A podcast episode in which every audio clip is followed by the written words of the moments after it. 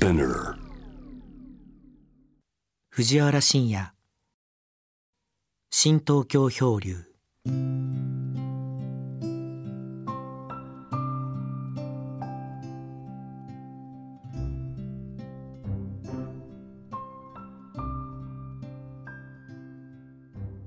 当時はあのかろうじてね文字工というものが残ってたんですね。まあここそうね20年30年まあ文字工に限らずあらゆるあの土地っていうのはどんどんどんどん変化していってモダンになっていくんだけども文字工もその例に漏れずそうですね僕が28年前に文字少年の港を取った時っていうのはまだね海岸線が埋め立てられようとしている時だったのね。だからあの文字の風景っていうのがもうたくさん残っててだからこれ本当最後のさ本当最後の瞬間に立ち会えたと文字工のこの残ってる風景のですね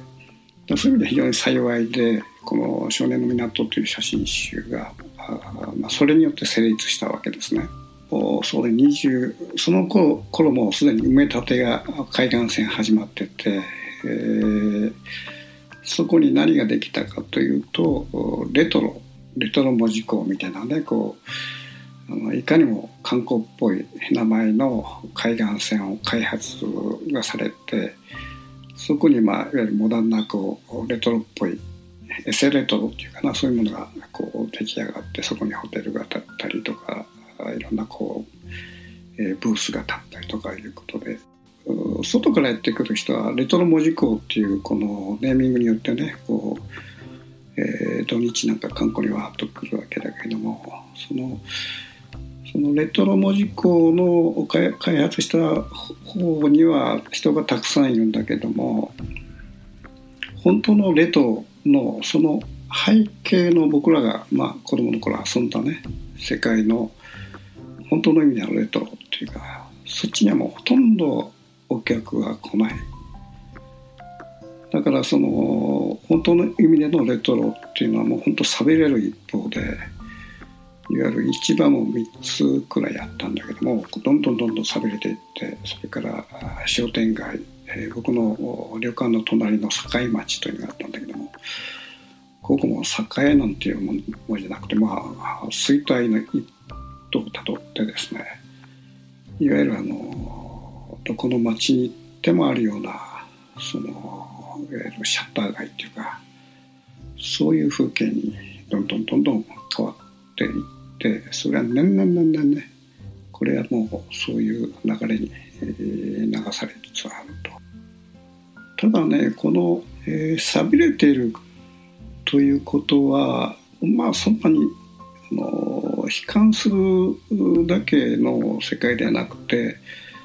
取り残されている世界のこう安寧というか静けさというかそういうものがねやっぱりあの本当のこうレトロの文字庫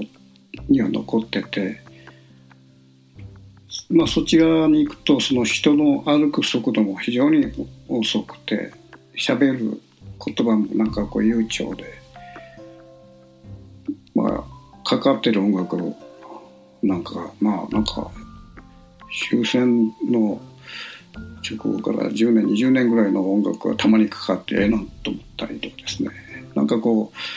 うあの時代遅れの高さっていうのかな。こう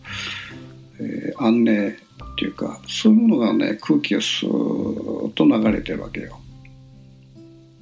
だからレトロ門司港のこの観光地からパッと外れてその裏の方の本当のレトロ地区に行くとですね、特に東京なんかからそっちに入っていくとなんかこう居眠りをしているような街っていうかこの歩歩きながらなんか居眠りしてる感じがねあるわけね。それでまあ昔からまだ居残っているあの中華料理屋だとかねちょっとした小料理屋ってまだあの健在に運営してて、まあ、僕はよく行くのはあの中華料理屋の万竜というね中華料理屋なんだけどもこれは本当ねこのこれ本当のレトロっていうかそのもうこれ終戦直後がありますからもう70年80年近く運営してるわけね。でその万竜のこのレトロなこの建物っていうのは、まあ、素晴らしいんだけどさすがにねあのちょっと大きすぎてですね3年か4年前かな。そこをちょっととりあえずまああの壊さないでそのまま置いてその地続きの地続きの裏側に面した、えー、ところに、えーまあ、小ぶりな、えー、中華料理屋を今作っててですね。そこの味は変わってないね。僕はまあ毎年そこに、えー、毎年っていうかまあたまに門司港に帰ると必ずもそこに行って、えー、ちゃんぽんそれから、えー、チャーハンをこれはまあ必ず食べるんだけど本当これ絶品です。それでまあ親父だとかその奥さんだとかも仲良くて。まあ食べた後にこう雑談して帰るんだけども。でちゃんぽんの話になるとねあの昨今このちゃんぽんの素っていうのを売り歩く業者っていうのがいると。要するにあの、まあ、ラードの塊みたいなね。あのそういうその、えー、大きな缶詰入りのちゃんぽんの素っていうのがあるわけですよ。でそういうものを例えば、えー、お湯の中にボンと投げ込んでまあ沸かして溶かすとまあ、それなりのちゃんぽん風の味が出る。こういう業者が全国を回ってねあの本当のちゃんぽんの味をどんどんどん壊していってるというそういうことがあって、えー、その万竜の方にもですね、えー、まあ、えー、年に2回くらいその業者が入ってくるらしいのね。で業者はあの、まあ、1社だけじゃなくて何社からしくて。それでこれやるとも便利ですよということでその会員のちゃんぽんのもとを勧められるんだけど。も一度ちょっと試してみたけどこれはもうちゃんぽんじゃないと、まあ、一応まあちゃんぽんらしい味なんだけどまあこれも全然底味がないということで。まあ頑固にそのマリオの主人はね一切そういうものを使わないということでまあ一から鶏からなんか全部あのまああの豚の骨とかねいろんなものを混ぜながら、まあ、本当のちゃんぽんを作ってるわけですね、えー、ただ残念ながらねそういう昔からあるあの老舗小さな、まあ、食堂とかですね、えー、中華料理屋だとか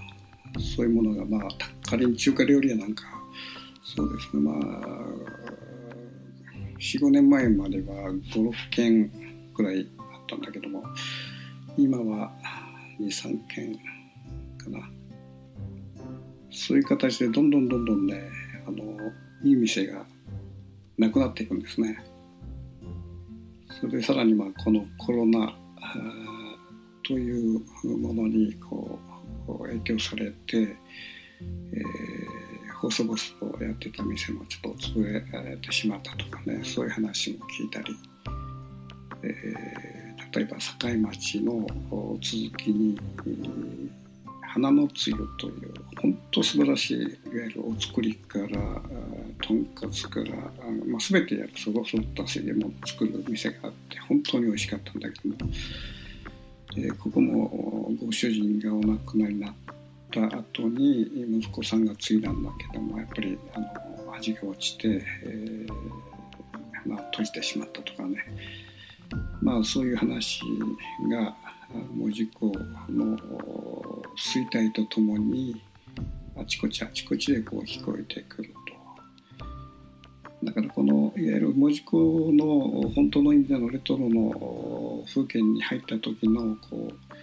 う安堵感っていうかなこう静けさっていうかそういうその今の時代とは異なる時代の空気感が流れている。そのそれをその空気を吸うのはすごく楽しみなんだけどもそれと同時にそのそういう本当の意味でのこのいい店がこういつの間にか閉じてしまってるという。それはねやっぱさすがにこ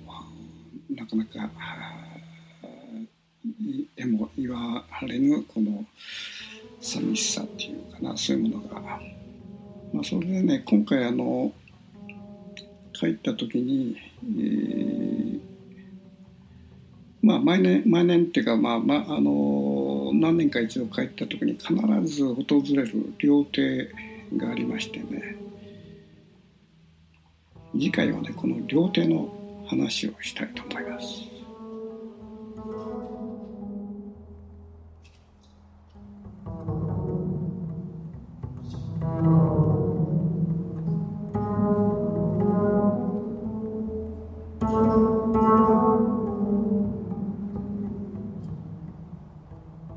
藤原信也